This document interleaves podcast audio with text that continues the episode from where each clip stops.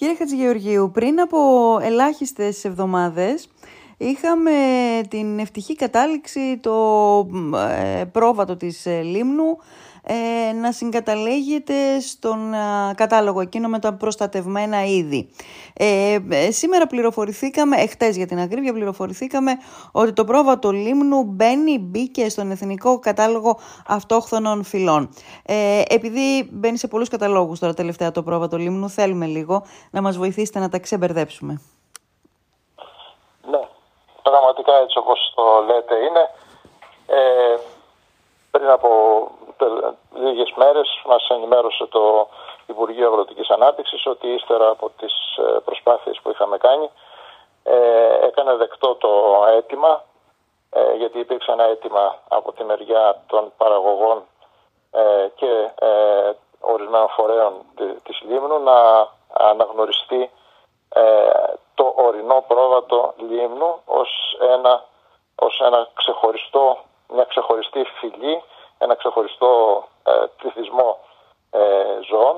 Mm-hmm. Και μάλιστα επειδή είναι και μικρός σε μέγεθος, είναι στην κατηγορία εκείνων που είναι πραστοτευόμενες και θα πρέπει να διατηρηθούν με κρατική ενίσχυση. Mm-hmm. Mm-hmm.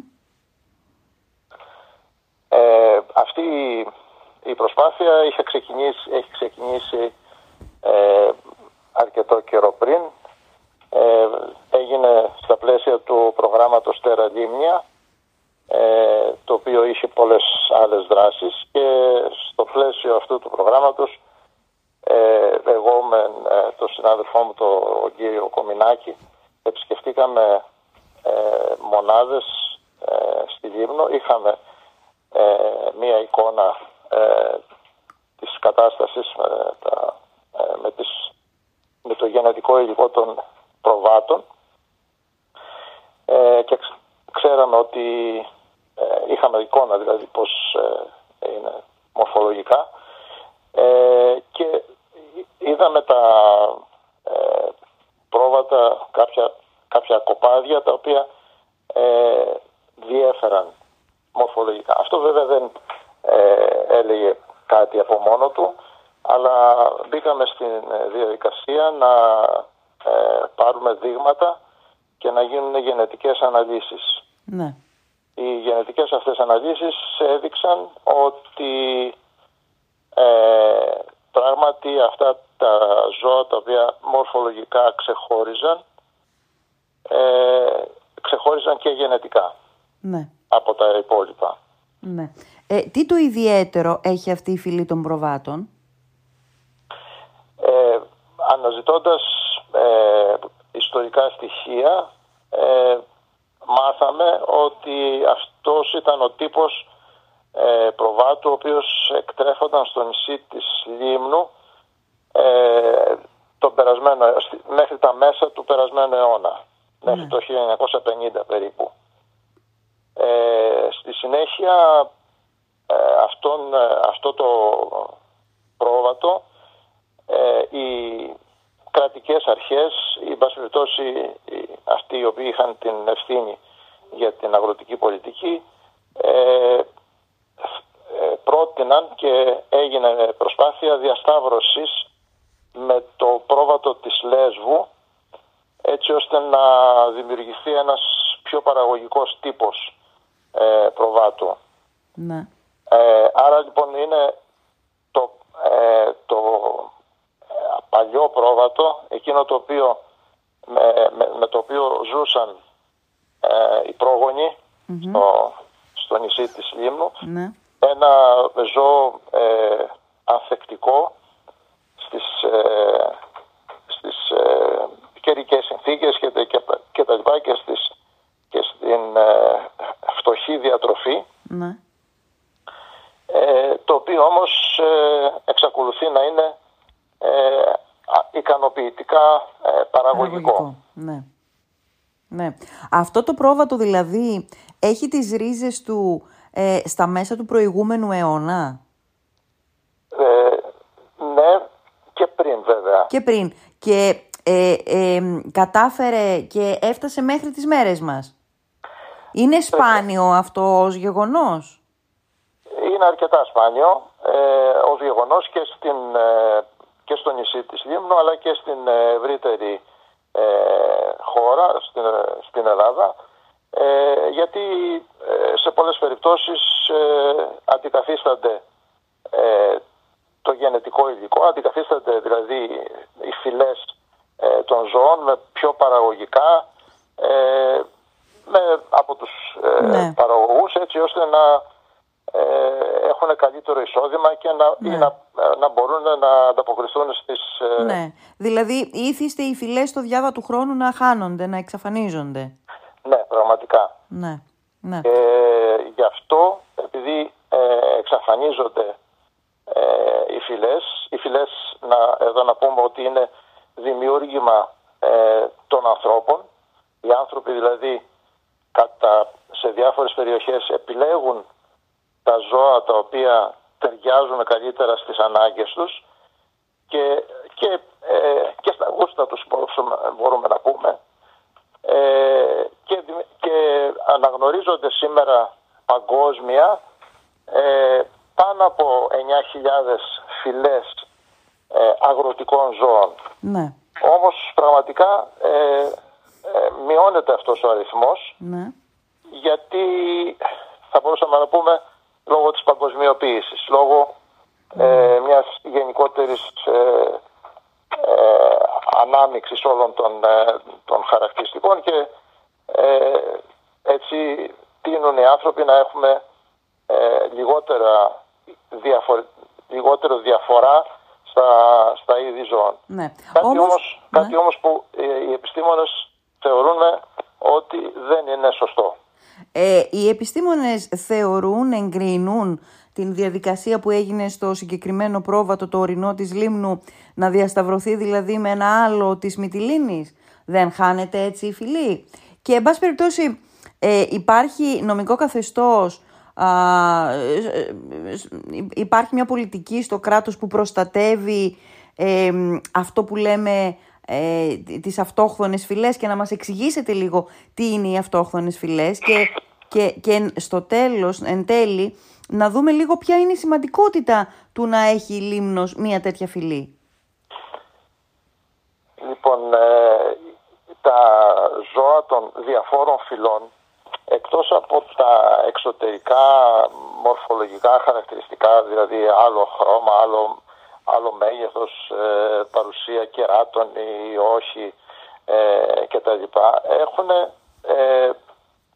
κρύβουν μέσα στο γονιδίωμά τους πολλά και ενδιαφέροντα γονίδια. Ναι. Όπως για παράδειγμα ανθεκτικότητα, ναι, απέναντι στις αντίξωες καιρικές συνθήκες. Ναι. Η ανθεκτικότητα, αντοχή στην διατροφή τους με πιο φτωχή τροφή. Ναι. Και πολλά περισσότερα βέβαια, όπως αντοχής σε ασθένειες, όπως ναι, πολλά άλλα ζητήματα. Ναι, ήταν προσαρμοσμένο το συγκεκριμένο είδος στον αιώνα που ζούσε, έτσι κι αλλιώς, που ξεκίνησε η ύπαρξή του. Ναι, κάποια χαρακτηριστικά πραγματικά ήταν αντικείμενο επιλογής των παραγωγών. Κάποια άλλα όμως δεν τα έβλεπαν οι παραγωγοί, όμως πραγματικά υπήρχαν. Εδώ να κάνω μια παρένθεση και να πω ότι από ένα μικρό αριθμό αναλύσεων που κάναμε, για παράδειγμα, διαπιστώσαμε ότι και το γάλα αυτών των ζώων έχει διαφορά ως προς τη σύνθεση σε σχέση με το γάλα των υπολείπων ζώων. Μάλιστα, ως προς τη σύνθεση ή ακόμη και ως προς την ποιότητα του γάλακτος? Όταν αναφέρομαι στη σύνθεση, αναφερόμαστε βέβαια γενικότερα στην ποιότητα. Ναι. Αλλά κάποια χαρακτηριστικά είναι διαφορετικά. Ναι. Κάτι που μπορεί να, για παράδειγμα, δεν μπορώ να πω ότι αυτή τη στιγμή ότι ισχύει σε αυτή την περίπτωση, αλλά για παράδειγμα μπορεί αυτή η διαφορά να προκαλεί αλλεργία σε κάποιους ανθρώπους ή μια τέτοια διαφορά να μην προκαλεί αλλεργία σε σχέση με άλλο γάλα, για παράδειγμα. Ναι, ναι.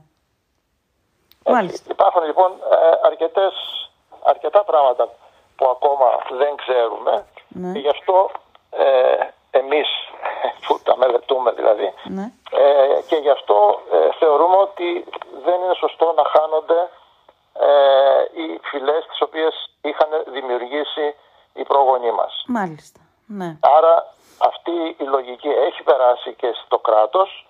Το κράτος έχει προγράμματα. Τα προγράμματα αυτά είναι χρηματοδοτούμενα, ενισχύονται από την Ευρωπαϊκή Ένωση και υπάρχει όντως η προσπάθεια να διατηρηθούν όσο μπορούμε, ναι, όσο γίνεται αυτές οι φυλές. Άρα λοιπόν, για να καταλάβουμε, κυρία Χατζηγεωργίου, προκειμένου να ενταχθεί στον Εθνικό Κατάλογο Αυτόχθονων Φυλών το ορεινό πρόβατο, όπως το ονομάσατε, της Λίμνου, υπάρχει πρόταση, υπάρχει μια κινητικότητα γύρω από αυτό το θέμα. Δεν έχει ενταχθεί αυτή τη στιγμή ή έχει ενταχθεί? Έχει ενταχθεί. Έχει ενταχθεί. Έχει ενταχθεί. Είναι η ίδια ένταξη για την οποία μιλούσαμε πριν από λίγες ημέρες? Είναι άλλο πράγμα αυτό? Όχι. Είναι αυτή η ένταξη, άλλο πράγμα. Είναι η ένταξη του ορεινού προβάτου στον Εθνικό Κατάλογο. Μάλιστα. Από εκεί και πέρα, ναι, θα πάρει μια πορεία η διαδικασία της ενίσχυσής του, της ένταξής του σε ένα καθεστώς ενίσχυσης από τα κοινοτικά προγράμματα. Ναι. Άρα όμως αυτό είναι το επόμενο βήμα ή τέλος πάντων ένα από τα επόμενα βήματα. Έρχεται ενίσχυση ακριβώς γιατί για να επιβιώσει τέλος πάντων η φυλή αυτή. Για να διατηρηθεί. Να έχουν τη δυνατότητα όσοι παραγωγοί το διατηρούν, να έχουν τη δυνατότητα να το διατηρήσουν, γιατί όντως είναι λιγότερο ανταγωνιστικό οικονομικά απέναντι σε άλλες φυλές. Γιατί είναι λιγότερο ανταγωνιστικό? Τουλάχιστον με τα τρέχοντα δεδομένα, γιατί έχει μικρότερη παραγωγικότητα. Παράγουν δηλαδή λιγότερο γάλα κατά κεφαλή μέσα στον χρόνο σε σχέση με πρόβατα τα οποία είναι. Ναι, αλλά είπαμε όμως ότι πιθανόν να είναι και πιο ποιοτικό αυτό το γάλα το οποίο παράγεται. Ακριβώς. Ναι. Όταν ξετυλιχθεί όλο το φάσμα των πλεονεκτημάτων, ναι, είναι πολύ πιθανό να γίνει αυτόνομο οικονομικά, να μπορεί να στηριχθεί στην μεγαλύτερη, υψηλότερη τιμή του προϊόντος. Μάλιστα. Λίγο προϊόν, αλλά με υψηλή τιμή. Ναι. Η οικονομική ενίσχυση είναι κάτι που τοποθετείται χρονικά κοντά ή πιο μακριά? Δεν μπορώ να είμαι σίγουρος, δεν μπορώ να απαντήσω δηλαδή για το Υπουργείο Αγροτικής Ανάπτυξης, αλλά πιστεύουμε ότι μέσα στο 2023 θα έχει τακτοποιηθεί και αυτό το θέμα. Και άρα, από ό,τι καταλαβαίνω, κύριε Χατζηγεωργίου, αυτό θα είναι και ένα δέλεαρ, ώστε όχι μόνο να μην εξαφανιστεί το πρόβατο αυτό, αλλά να ενισχυθεί η παρουσία του στη Λίμνο. Ναι, ελπίζουμε και εμείς ότι θα ενισχυθεί. Εδώ θα ήθελα επίσης να επισημάνω ότι μέσα σε αυτή την έρευνα την οποία κάναμε, διαπιστώσαμε ότι και το υπόλοιπο, ένας μεγάλο μέρος του πληθυσμού των προβάτων στο νησί της Λίμνου, διατηρούν αρκετά από τα στοιχεία αυτού του παλιότερου προβάτου, παρότι είναι αυτοί οι μυγάδες οι διασταυρωμένοι με το πρόβατο της Λέσβου. Ναι. Διατηρούν πολλά στοιχεία από το πρόβατο το αρχικό πρόβατο. Ναι. Και θα είναι στις προθέσεις μας, είναι θέλουμε να προχωρήσουμε σε αυτή την προσπάθεια, ναι, να αναγνωριστεί και το πρόβατο της Λίμνου ως ξεχωριστή οντότητα, ως ξεχωριστός πληθυσμός σε σχέση με το πρόβατο της Λέσβου. Αυτή τώρα θα είναι άλλη προσπάθεια, δηλαδή. Αυτή Αυτή θα είναι μια άλλη προσπάθεια. Πάντως, τώρα, πώς να πω, εντρυφούμε πάνω στο DNA των προβάτων, ας πούμε, και μπορεί ως συζήτηση να ακούγεται κάπως.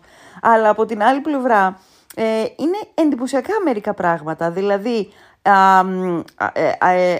μια ζωή η οποία υπήρχε στο νησί μέχρι το δεύτερο μισό του προηγούμενου αιώνα ή και πιο πριν από ό,τι μου είπατε, παρόλες τις αλλαγές, στις συνθήκες που επιβίωνε αυτό το είδος, κατάφερε και κράτησε τα στοιχεία του παρελθόντος. Δηλαδή άλλη τροφή, άλλες καιρικές συνθήκες, άλλη διαβίωση προφανώς, άλλες συνήθειες, αλλά παρόλα αυτά κρατήθηκε στην ύπαρξή του, στο DNA του κάτι από το παρελθόν.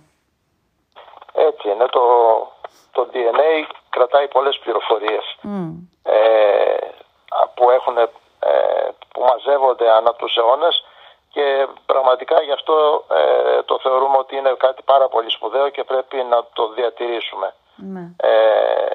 Και γι' αυτό συστήνουμε και στην πολιτεία να το διατηρήσει. Και από εκεί και πέρα μελετούμε και βλέπουμε πώς μπορούμε να το αξιοποιήσουμε και στη συνέχεια, ή πώς μπορούμε να αναδείξουμε κάποιες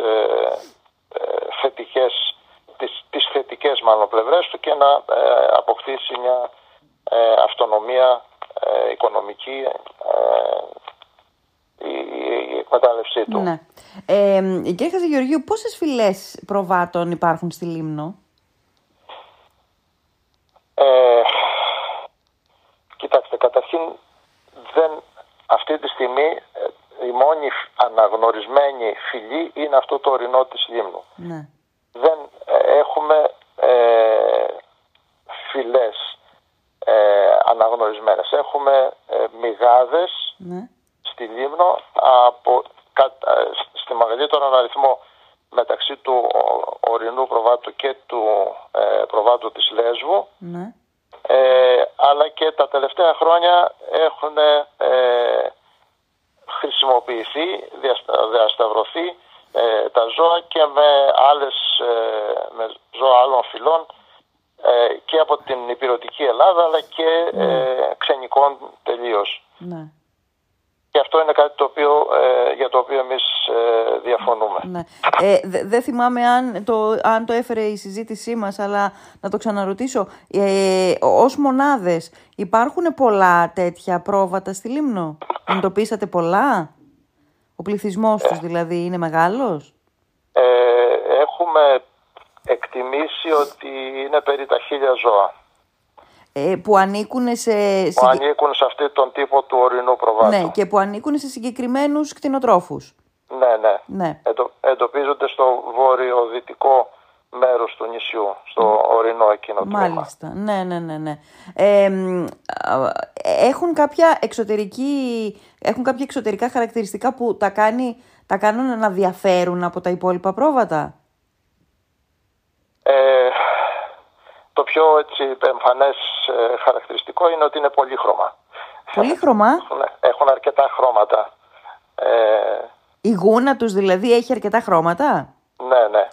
Τι χρώματα δηλαδή, για πείτε μου λίγο πιο... από μαύρο, γκρίζο, καφέ, πιο ανοιχτό μπέζ, άσπρο. Είναι αυτό που λέμε παρδαλά. Μάλιστα. Δηλαδή πάνω τους έχουν ταυτόχρονα πολλά χρώματα, ενώ συνήθως τα πρόβατα που ξέρουμε είναι άσπρα. Ναι. Μάλιστα.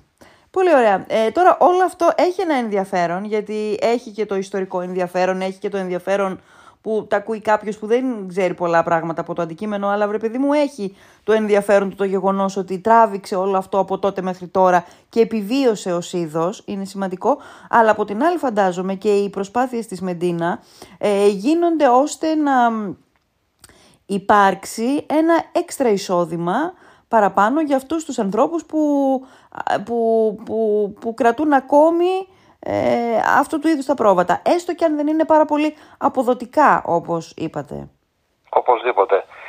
και θα έλεγα ότι αυτή η προσπάθεια να διατηρηθούν δεν είναι ένας ρομαντισμός ο οποίος δεν έχει κάποια βάση, αλλά αυτά τα ζώα, πέρα από το γεγονός ότι συντήρησαν τους προγόνους, συντήρησαν τους ανθρώπους που έζησαν στο νησί επάνω, διαμόρφωσαν, λειτουργήσαν για να διαμορφωθεί και το τοπίο του νησιού. Άρα αν φύγουν αυτά, αλλάζει και το τοπίο. Ναι, ναι. Αλλάζουν και πολλά άλλα πράγματα σε σχέση με τη βιοποικιλότητα, ναι, επάνω στο νησί. Ναι. Έτσι λοιπόν δεν είναι το να προσπαθεί κανένας να συντηρήσει αυτές τις μορφές, δεν είναι απλώς, ξαναλέω, ένας ρομαντισμός, έχει μια πολύ ουσιαστική βάση. Ναι. Οι κάτοχοι τους γνωρίζουν ότι έχουν στην κατοχή τους αυτού του είδους το λίγο ξεχωριστό πρόβατο. Το γνωρίζουν και πραγματικά είναι υπερήφανοι γι' αυτό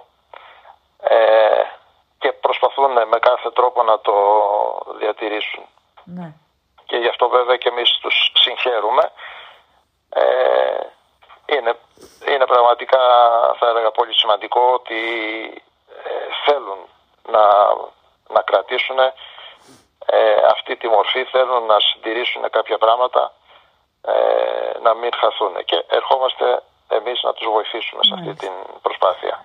Μάλιστα. Πολύ ενδιαφέρον το θέμα, αν και μπορεί επιφανειακά με μια πρώτη ματιά να μην έχει έτσι για πολύ κόσμο ίσως ενδιαφέρον. Θα έλεγα ότι κυκλοπαιδικά έχει ενδιαφέρον να μάθουμε, πόσο μάλλον που αυτό υπάρχει, πόσο μάλλον που αυτό έχει διατηρηθεί και κουβαλάει πάνω το ένα κομμάτι της ιστορίας της Λίμνου. Κύριε Χατζηγεωργίου, θέλω να σας ευχαριστήσω πάρα πολύ. Να είστε καλά. Να είστε καλά κι εσείς. Γεια σας. Γεια σας.